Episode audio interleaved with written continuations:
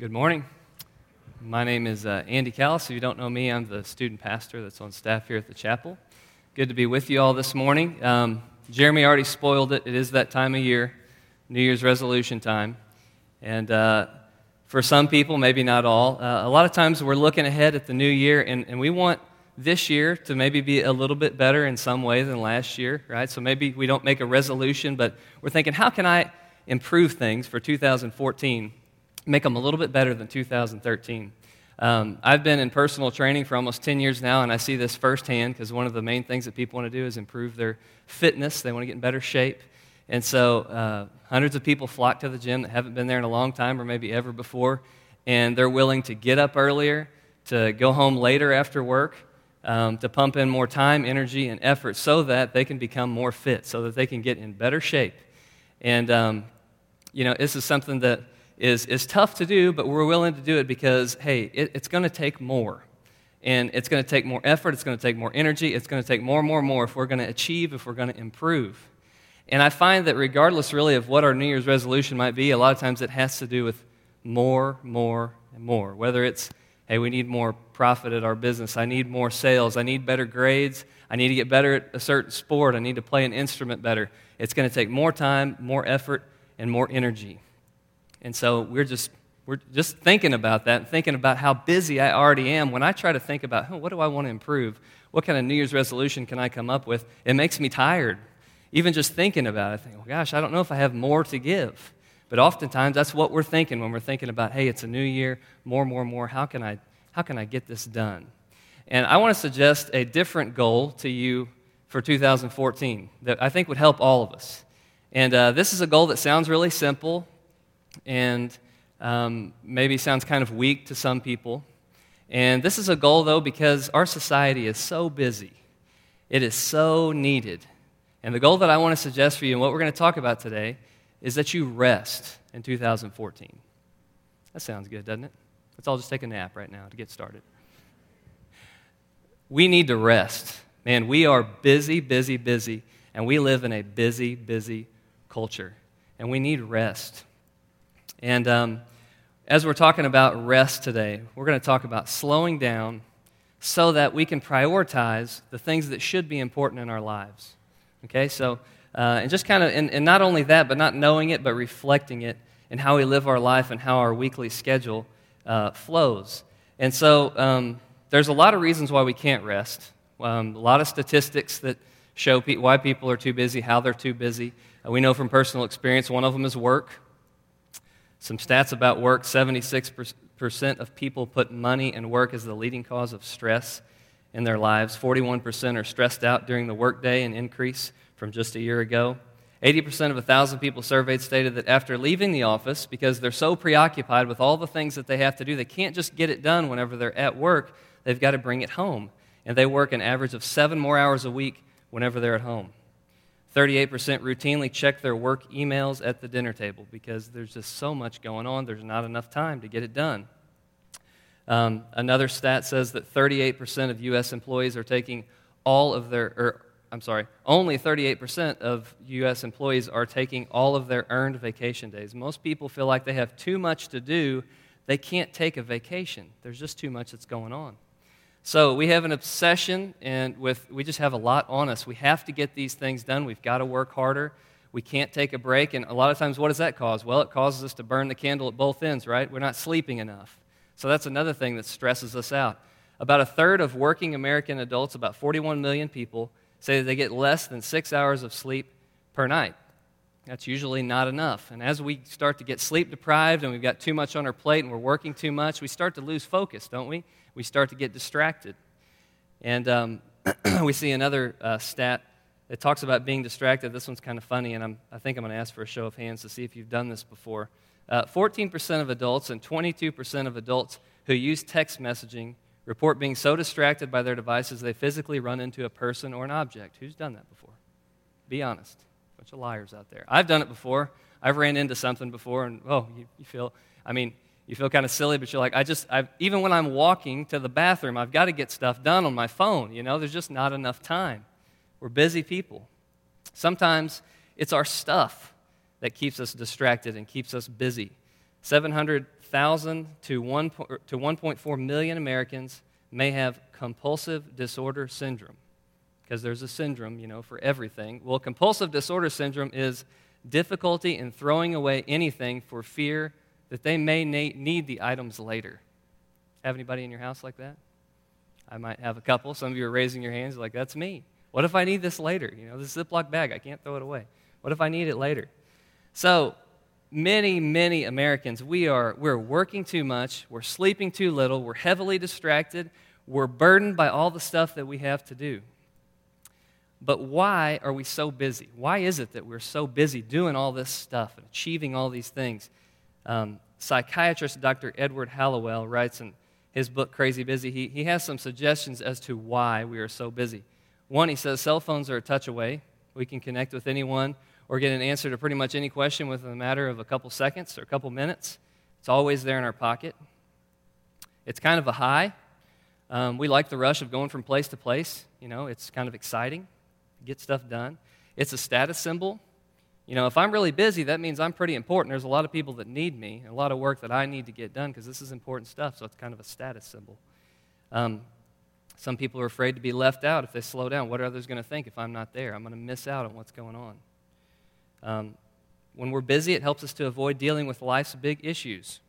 Like, hey, I'm going to die one day. I wonder what's going to happen after that. Maybe I should be prepared. That's a hard issue to deal with it's much easier to deal with trivial stuff and kind of bounce around from one thing to the next so we don't have to deal with the big issues of life. And lastly, he says, sometimes we just simply don't know how to not be busy. It's just kind of become part of who we are. And so we're all too busy. We all have too much on our plate. But another study that was very interesting uh, by CBS News showed that regardless of whether you're a business owner and you have loads of responsibilities, hundreds of employees under you that you have charge over, or whether you're a fast food worker and you just punch a clock and you check in and check out and you don't have maybe as many responsibilities, it doesn't really matter. You will make time for what's important to you. That you will make time for what's important to you, regardless of how many responsibilities or how busy you are. So, in lieu of that, I just want to ask you what is important to you? And if you look at your schedule and you look at your 168 hours that you spend each week, does your schedule reflect what's important to you? Are you pumping time, effort, and energy into the things that are important to you? And if not, maybe we need to take some time this New Year's to kind of recalibrate, to think things through a little bit, and to think, how do I need to adjust some things? Maybe there's some things I need to change or things I need to drop so that I can focus on resting. I can focus on the things that should be a priority in my life or are a priority, but they're not getting the time and attention that they need. So, three things we're going to look at today. Um, we're going to look at what is rest. We're going to look at why should we rest, and then we're going to look at how should we rest. So, first, let's look at what is rest. Here's how Webster defines rest. A few different ways. Definition number one is to rest by lying down, especially sleep um, which we struggle with that one. Number two is to cease from action or motion, refrain from labor or exertion. And number three is to be free from anxiety or disturbance. So, yeah, we all need to lie down and sleep. It's kind of like God was trying to tell us hey, you people were designed to rest. I mean, we're supposed to sleep about a third of our lives, right? So, God was trying to make it pretty obvious. You, you're the type of people, I created you in a way where you do need rest. You need to sleep. Otherwise, you lose focus. You get distracted. You can't be as efficient. We're not going to talk about that too much today, but just an example of how not resting does change your priorities. We do a big youth event every uh, February, and it's called Disciple Now. And at Disciple Now, uh, students stay in host homes with their friends and leaders, and uh, students are just notorious for t- completely ignoring the bedtime of 12:30 or 1 o'clock, whatever it is. They don't go to bed then. A lot of them stay up till 3. Some of them don't go to sleep at all. And you can see by on Saturday night, that's changing their priorities. In fact, even last year, there was a, we were doing recreation on Saturday night, and uh, there was a student that I saw early during that time, and then I started to look for him, and I couldn't find him toward the end of recreation. I thought, where, where did he go? I'm looking everywhere. I'm asking people where he go. Nobody knew where he went. Well, this high school boy, who's a very active person who loves recreation, he was so tired, he went out to his car and he just slept in the car while we did recreation. And so when we're sleep deprived, our priorities and our focus definitely changes. We're not really going to talk about that too much, but we need to make sure we're taking care of our bodies in that way. But primarily, what we're going to talk about today is we're going to talk about ceasing from action or motion, really, so that, that third definition, we can be free from anxiety and disturbance if we rest in the right way. And let me make real clear today, too, what I, I'm not talking about being lazy. Okay, resting and being lazy are not the same thing. When we look at the book of Proverbs, there's a lot of proverbs that slam being lazy. We're not supposed to be lazy. One proverb, uh, Proverb 15, Proverbs 15, 19 says, The way of the lazy man is like a hedge of thorns, not something that we want to be like. Jesus said in Matthew 25, 26, talking about the parable of the talents, the, um, the um, servant that didn't do anything with the one talent that he got, he said, You're a wicked and you're a lazy servant. And so we're not talking about just sitting idly and not doing anything. We're talking about something different. Because when we work, we're supposed to work as if to the Lord and not for men. It says in Colossians 3:23. But we are called to rest. Why? Well, when we look way back at the beginning of the Bible in Genesis chapter 2 verses 1 through 3, what do we see? We see God created everything in 6 days and during that time what does he do? He rests on the 7th day. That's probably just cuz God was just so tired. He was so tired from creating everything, right? No, God wasn't tired. God could have been like, well, I'm going to make some more stuff. I got another day here before I complete the week. God rested to show us and to set a pattern for us. He sanctified that day to give us a pattern and an example. We need rest. We see in the Old Testament law in Exodus 20, verses 8 through 11, in the Ten Commandments, and then also in Exodus 31, 17, we see that the Sabbath law was always connected back to, they always mentioned creation week. Why do we do this? Well, it's because God he worked real hard for six days, made everything, and then he rested for one day. So we're supposed to do the same thing. And um, another thing that they would do whenever they would rest on the Sabbath in Deuteronomy 5:15, it says it was also a time for Israel to remember their deliverance from slavery. So whenever we rest, we're supposed to think back, just like he commanded Israel to do, and think back, hey, who's in control? Who's created everything? Who's in charge of all the stuff that's going on? It's God. Man, it's good whenever I sit back and I remember that. Also, too, we're supposed to remember, just like they did, remember their deliverance from Egypt. We can sit back and we can think about, man, God has delivered me from so many things. He delivered me ultimately from sin and from death. He's delivered me from this situation and that situation. When I sit back and I slow down and I rest in those things, man, it energizes me. It gets my focus where it needs to be. So when we, when we rest in the, in the right way and we cease from that motion and labor and we worship God, that's the kind of rest that I'm talking about. And that's the kind of rest that we need. We rest in who God is and what He's done and in His plan for our life. So that's kind of what rest is when we're talking about rest. Not laziness, we're talking about resting in the Lord and who He is and what He's done. So, why do we need rest? Number two, why do we need rest? Well, when we don't rest, things tend to break down using a, another exercise example, whenever you're exercising, you're not building your body up, you're actually tearing your body down. And so, if you choose not to rest and recover and take care of yourself after you exercise, your body will not be built back up the way that it needs to be so that you can have another good workout session and get stronger over time. Well, in the same way in life, when we don't rest, we don't get built back up and better prepared for the tasks that God has for us to do. And the bottom line is, I see this so much in my own life that when we're too busy to rest, I think the primary thing that we miss out on and the thing that breaks down, it's our relationships. It's our relationships. And kind of what I've boiled it down to today is there's really three relationships that I think God wants you to keep primary in your life. But so often they start to break down. It's kind of like a glow stick. I brought some glow sticks up here today. Um, we use these a lot with when we do youth games and stuff at night camp and things like that. And uh, a glow stick is great when you first kind of break it and stuff, and all of a sudden it's light and real, it's, it's lit up real well. It glows, it's really vibrant, and people can see it. But then, and it, and it works great for that first night. But then if we, we play with the same glow stick like the next night, you're like, is that a glow stick? Okay, I think it is. I can kind of see it. It's starting to break down. It's starting to lose its glow and lose its vibrancy.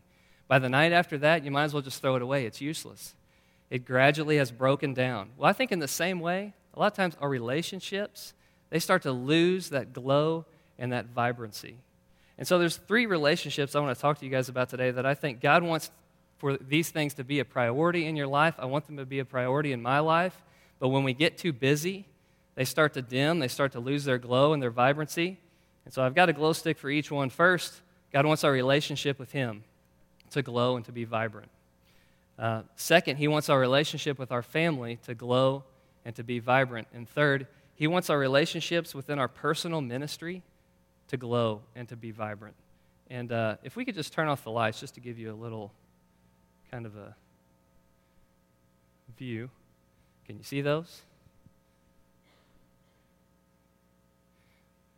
Our relationship with God, our relationship with our family, and our relationship with those that are in our personal ministry. Those are the things that God wants shining, God wants glowing in your life. And so often, whenever we aren't focusing on the right things, when we're too busy, they start to look like these glow sticks. I won't make you turn off the lights again.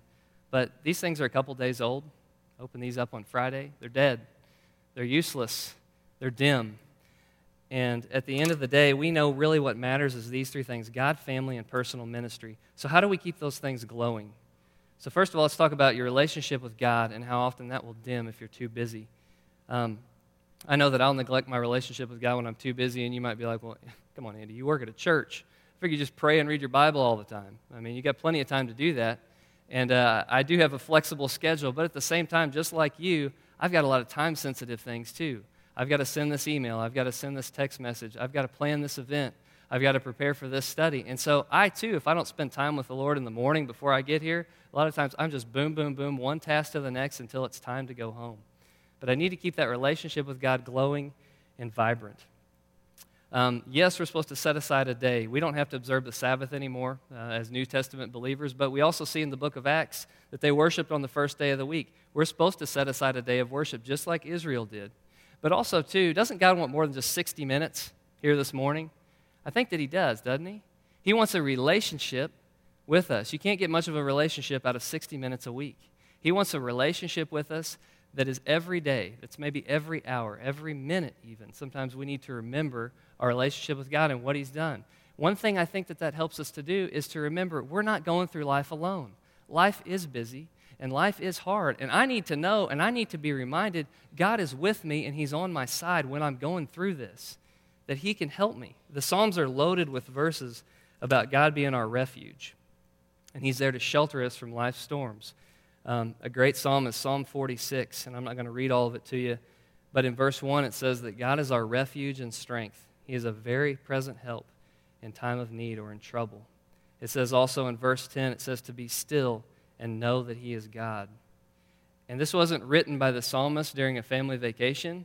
This was written when there was a lot of stuff going on that was scary, a lot of stuff that was keeping his mind preoccupied and that was fearful It talks about in verses 2 through 3 of that same psalm, it says the earth is going to be, the earth is removed, is going to be removed. Uh, mountains were carried away to the sea, waters were roaring, and the mountains were shaking.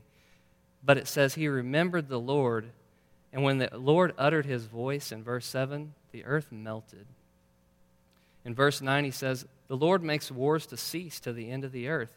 Hey, God's got this all under control. All I've got to do is I've got to stop and remember that so that I can rest in my relationship with the Lord. Sometimes we just kind of keep plugging along like, I've got to do this myself. I got to work harder. I got to put in more time. I got to fix this. I got to control this. When really what we need to do is we need to step back and we need to just say, God, you're in control of all this. I know that. You've created everything in six days. I just need to re- recall who you are and how powerful you are. Jesus tells us in Matthew 11, 28 through 30, He said, Come to me, all who are weary and heavy laden, and I will give you rest. Take my yoke upon you and learn from me, for I am gentle and lowly in heart, and you will find rest for your souls. For my yoke is easy and my burden is light. And as a believer, it's kind of like we're going through life together, plowing the field with Jesus. We're yoked to Him, we're connected with Him. And I just wonder, how do you feel in your life? Do you feel like Jesus is pulling and He's carrying the weight? Or do you feel like you're usually carrying the weight and you're pulling along? It's kind of silly to think that Jesus is right there next to us and he says, Hey, my yoke is easy and my burden's light if you'll just kind of let me pull. And a lot of times we don't because we're too busy, we're too distracted. It keeps us focused on ourselves and what we can do more than what God can do for us.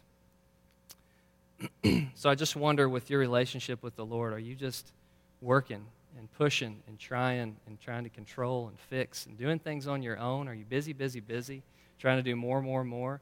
How's your relationship with God? Is it glowing? Is it vibrant?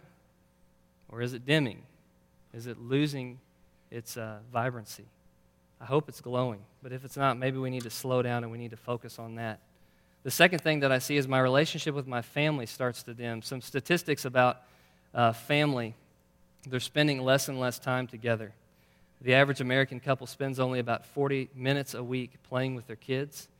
The average American working couple talks to each other 12 minutes a day. If that's anything like the first 12 minutes when me and Sarah talk, it's usually like, all right, what's, what do we need to do tonight? What's coming up tomorrow? What's coming up this weekend? It's just schedule, it's not quality talk time. Over the past 20 years, structured sports time has doubled. Family dinners have declined by 33%, and family vacations have declined by 28%. So, so many things from sports to concerts to social clubs, school activities have taken us away from time together as a family. And that's a big problem. You know why? Because God says your family is supposed to be your first ministry. Don't skip over that. That's our first ministry. And so we have to have time. The things that God's calling us to do in our family, it takes time, it takes effort, it takes energy. So are we are we pumping our time, effort, and energy into other stuff and neglecting our ministry with our family? I hope that we're not, because the Bible says that there's a lot for us to do. It starts with marriage. In um, Ephesians chapter 5, verses 25 through 28, it says, Husbands, you're to love your wives as Jesus loved the church and died for her. You are to cleanse her with the washing of the water of the word, so that you can present this woman to God one day that He's entrusted to you as, as holy, as without blemish. That's a tall order. It takes time to do that. 1 Peter 3 7 says to live with your wives in an understanding way.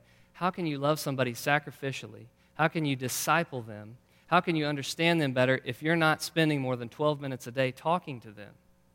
You can't. You can't. And wives, in Ephesians 5:24, it says you're called to submit to your husbands in everything. Proverbs 31 sets a high bar for wives to be trustworthy and to do good to her husband. The Proverbs 31 woman gets up early, goes to bed late, and uses great wisdom to provide for her husband and for her family. And she simply can't know the needs and expectations that he has whenever she is too busy to spend more than 12 minutes a day with him. And on top of that, both parents, not only are you supposed to pay attention to your marriage, but you're supposed to disciple your children first, too. This should be fresh on our mind. If you've been here, we've been talking about discipleship about making disciples. Well, that really needs to start with your family. Look there first. Are you discipling your kids? Are you discipling your spouse? It says in Deuteronomy 6 6 through 9, the Lord tells Israel to teach diligently all the commandments of the Lord to their kids. When are they supposed to do it? Well, when they're sitting at home, when they're walking around, when they're lying down, whenever they're getting up. And basically, they're supposed to just have his laws on their walls and have this stuff present everywhere in every way so that they're always speaking and teaching about the Lord. 1 Timothy 3 5, it says, If a man wants to be an elder in the church, but he can't rule his own household well, then he can't rule over the church well either. He's not qualified. It also says in Titus 1 6, kind of the same thing. It says, Hey, if you're an elder, then your kids should be faithful to the Lord. Why? Because you're pumping time, effort, and energy into those kids to disciple them in the ways of the Lord. And again, there's no way we can do this. We can't make our family ministry first. It will start to lose its glow and lose its vibrancy if we don't take the time that's needed to focus on that. The last relationship that often dims in my life, and maybe yours too, is my personal ministry.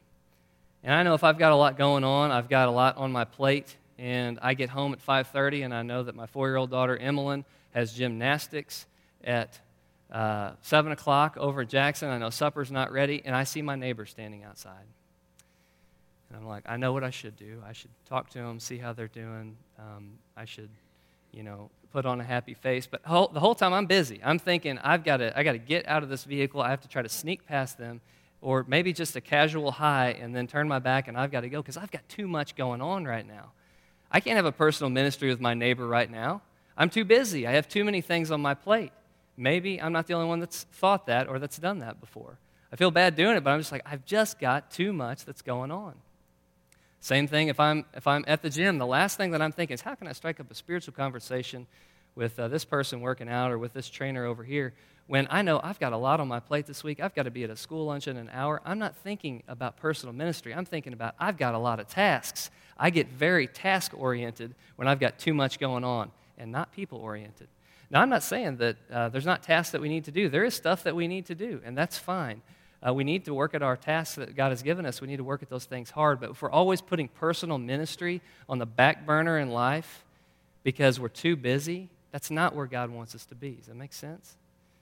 Personal ministry needs to be glowing, it needs to be vibrant, Here's some things that God's called us to do, whether you're a pastor like me or whether you do something else, regardless of your career. We are called to be ambassadors for Christ. We are called to be the light of the world. We are called to make disciples of Jesus. We are called to fish for men. We are called to use spiritual gifts to minister to others. We are called to bear one another's burdens. We are called to suffer with other suffering believers and rejoice with other, re, with other rejoicing believers. And all of those things, they take time. They take time. If you're too busy, uh, those things are going to fade. They're going to dim. They're not going to be as important to you as they should be. You won't be there to be able to step up when God wants to use you. So, convicting possibly? Man we're so busy. I'm busy too. I don't have this down i'm just telling you. I mean i was just as convicted as i'm going through thinking about how many things that i do that i probably shouldn't do and how busy that i am. I don't focus on the right things.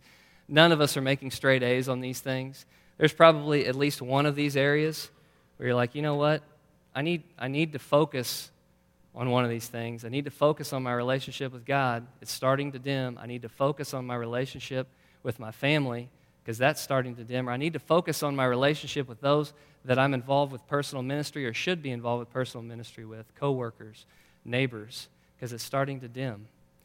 So, how do we slow down? If you're convinced, yeah, there's some stuff I need to work on, well, how am I supposed to do it? Well, let me go through four things that I think you uh, that might, might be helpful to get you to try to slow down. Number one is to pray about and reflect on your priorities. James 1 5 says, If any of you lacks wisdom, let him ask of God who gives to all liberally and without reproach, and it will be given to him. So ask God to show you, hey, God, where are my priorities out of whack? Where are they out of balance here? Because God really cares about his relationship with you, your relationship with your family, and your relationships where you're trying to minister to other people. He really cares about that. And I bet if you take some time to slow down and pray about it and ask God to show you, I bet he will. I really think that he will because it's too important for him not to. And then let me just ask you if you know your priorities or God shows your, your priorities, look at your semester, look at your week. Is your week reflecting those priorities? Are they really a priority in your life based on how you live? Because where you spend your time, that's where your investment is, right? We think about spending, and usually we think about money. Well, if I'm spending a lot of money on this thing, I'm investing in that thing. Well, you spend time too. Whenever you're spending time, you're making an investment in that thing. So what are you investing in? For example, you might be spending a lot of time on your ball field and or on the ball field, and that's your investment. Maybe it's you or your kid, and maybe one day you'll get a scholarship and, and, and grow in leadership, and there's nothing wrong with sports. There's a lot of great things connected with them. But what if you're so busy and so swamped and do so much outside of even just the season of that sport that you can't focus on your relationship with God and it's starting to dim? Is that sport is that game as important as your relationship with the Lord? Maybe we need to kind of think about how can I change this? How can I tweak this? Maybe God's even calling me to just stop. I don't know. I don't know what it is for you, but if things are out of whack, we need to slow down. We need to pray. We need to ask God, show us our priorities. That's the first thing. Number two is learn to say no. Most of us aren't very good at saying no, right? Well, and here's the reason why I think it's hard for us to say no. Number one, it's our pride. We don't want other people thinking I'm not committed enough or that I don't care enough. We don't want people thinking that about us. Well, the roots of those thoughts, kind of in a weird way, is really how do I look? What are other people going to think of me if I say no? That's really rooted in pride. It says in Proverbs 16, 18, very familiar verse, pride goes before destruction and a haughty spirit before a fall. If you want to fall, just keep saying yes to everything that everybody asks you to do. And you will get so distracted and so busy, these things that should be a priority in your life, they'll start to fade away. They'll start to dim. You got to learn to say no. You got to let your pride go. Another thing that we do that, or that we struggle with that makes it hard, hard for us to say no is our doubt. And this is really bad, like in Christian life and in church life. Well, if I don't do it, then who's going to do it? I mean, I've got to lead this Bible study. I mean, I have to be the one that leads this person, that reaches out to this person. I've got to be the one. Well, do you seriously think God can't raise up somebody else? I mean, maybe that's not something that you're supposed to be doing right now. Maybe there's somebody else, but you're just hanging on and you're really occupying a position that somebody else has time for and would love to minister in. We can get very, very busy with ministry. We got to pray about our priorities and we got to learn to say no. Um, had a time not too long ago where someone uh, was kind of reaching out to me and said, Hey, I, I, could use some help. I could use some counsel. I could use some accountability. And, uh, you know, do you think you would have time to do that? I was kind of saying what he was looking for. And I was sitting there thinking, man, I just, I really want to help, but I just don't know if I have the time that this person is looking for. And so instead of really praying much about it, I just kind of worried about it. And I was just like, oh man, I've got to be the guy. How am I going to pull this off? Well, thankfully, he was very prayerful, and he didn't just ask me, he asked somebody else too. And he just kind of prayed, I've asked these two people, God, you know, you work this out, that one of the two will be able to hook up with me and, and give me the, the counsel and the accountability and stuff that I need. Well, thankfully, the second guy that he talked to, it, it was exactly what he was looking for. It was exactly what he needed. He had the time for it. And so instead of praying, I'm sitting over here just trying to figure out, I don't want to tell him no because I care about him, but, you know, and I'm struggling with it instead of just praying and just knowing, hey, God's big. I don't need to doubt. God's going to take care of his child here, and maybe he doesn't need to use me in this situation. So we have to learn to say no. Um, thirdly, we need to begin by taking baby steps. You know, you're not going to intimately know God and be this super Christian tomorrow or uh, later on in life unless you just all of a sudden say, hey, you know what? I'm going to I'm going to spend a quiet time with God today or tomorrow morning. I haven't been doing that. I'm going to start with that. I'm going to start doing some Bible study, just five minutes a day. I need to start something. You're not going to have a dynamic marriage until you're like, you know what? I'm just going to spend 10 minutes talking to my wife. You know, a focused time together each day. You're not going to be a superhero for your kids unless you start to connect with them, having a date with them every so often. You're not going to lead a bunch of people to Christ unless you know what Romans 6:23 says and you know how to share the gospel. We have to start small we have to be intentional with small things. Author and counselor Dr. Randy Carlson of Intentional Living, in his book, The Power of One Thing, says either you let circumstances control you or you take responsibility for what's under your control. You may not be able to make big life changes overnight, but by committing to follow through one small thing every day, you can inch yourself closer and closer to your goal.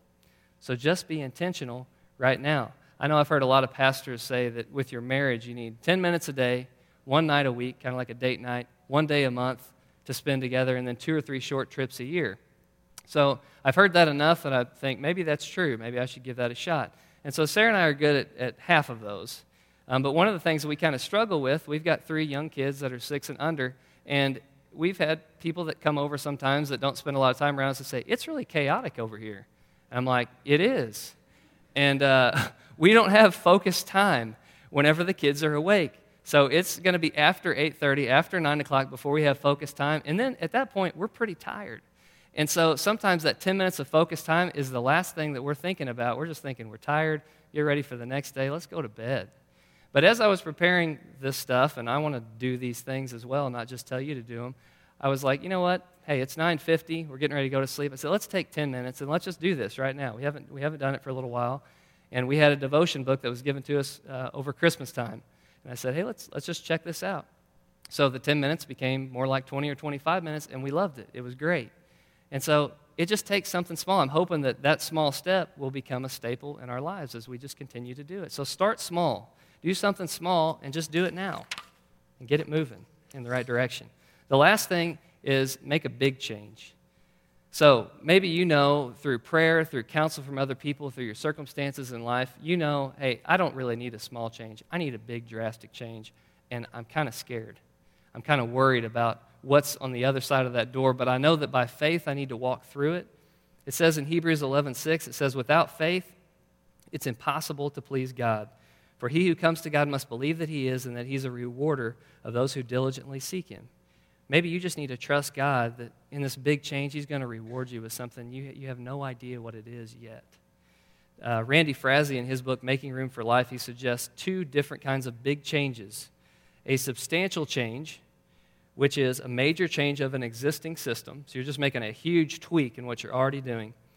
And then the second thing he says is a radical change, which is scrapping the old system for a completely new system. Because we're done with doing life that way. We're going to start doing it this way. Some, he had several examples in his book. It, it's a good book, Making Room for Life. I'd encourage you to look at it if this, is, this topic is something you struggle with.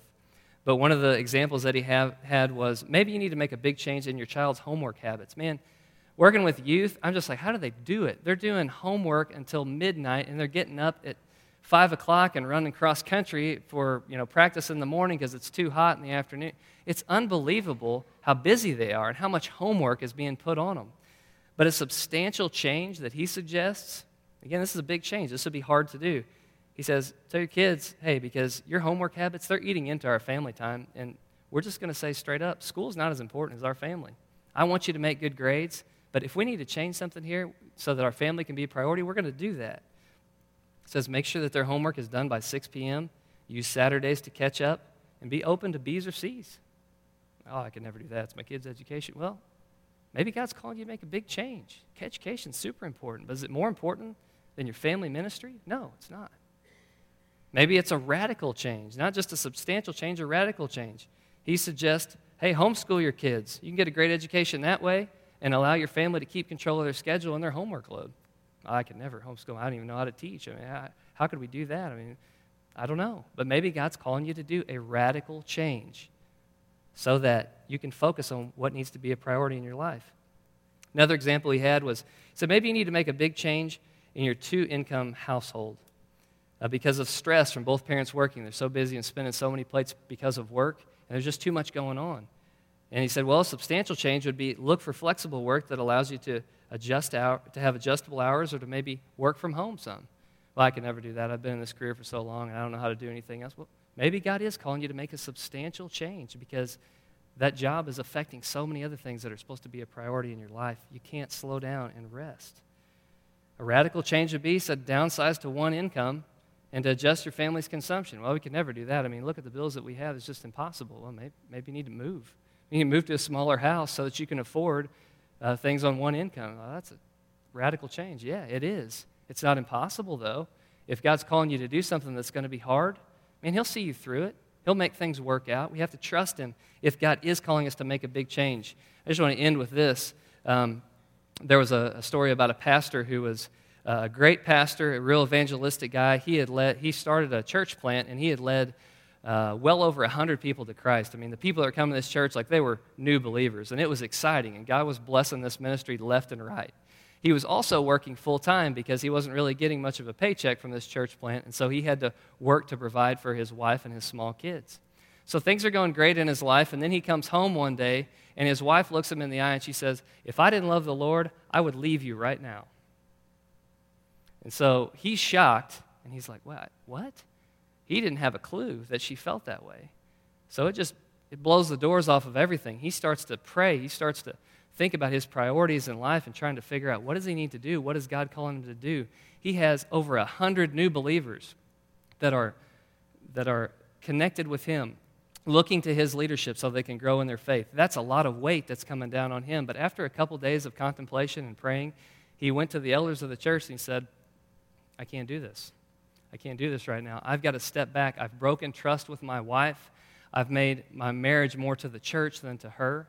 And so I've got to make a radical change here. And I can't do ministry anymore here. And so they were shocked. But he said, You know what? I had to take the next 11 months of my life to just work the other job that I had so I could build up the trust and I could build up the relationship that God had called me to first. And he went back into ministry and he worked in ministry for 30 more years now has a vibrant marriage and relationship in his 60s with his wife. Um, his kids, they're all walking with the Lord and raising kids for Christ. And he works for Focus on the Family, telling people his story and telling people how we've got to, we've got to rest, we've got to slow down, we've got to quit being so busy so that we can make first things first. And I want to just leave you guys with this challenge, or if you just like glow sticks. Um, there's going to be some glow sticks that are going to be sitting outside the main doors today. And if you're like, you know, I, I know that something needs to change because these three things my relationship with God, my relationship with my family, my relationship with those that I have personal ministry with these things are suffering because I've just got too much going on. I need to slow down. I, I don't know exactly what that's going to look like, but you know what? Just to help me remember the commitment that I know I need to make and I want to make, I'm going to make that small step today. Just picking up a glow stick on the way out. There's a few hundred back there, so I hope we run out.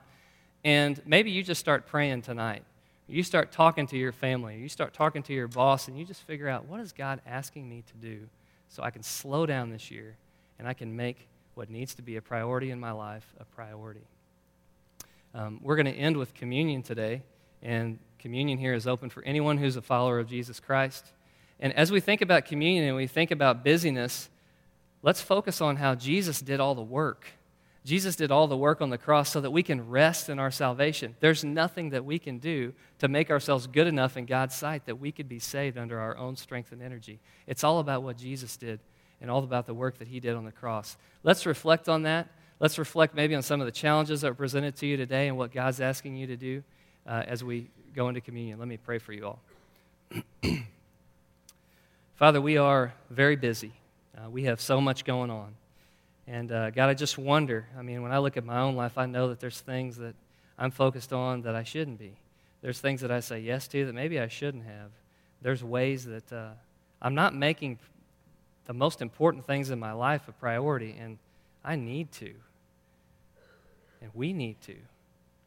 Instead of just continuing on, just on this hamster wheel, God, of just flying through life and not making you, our family, our ministry to others the most important thing. That is the most important thing, God. We confess that oftentimes we fail in that area. I pray that you would help us. God, help us to slow down enough to think more about this, to go into 2014 with maybe a different view of how we can live life and we can live life with your priorities in mind. God, we thank you for Christ. We thank you that he did all the work for us to be saved from our sin and from death. Um, just pray that you would also speak to us about that during this time as well. I pray in Jesus' name. Amen.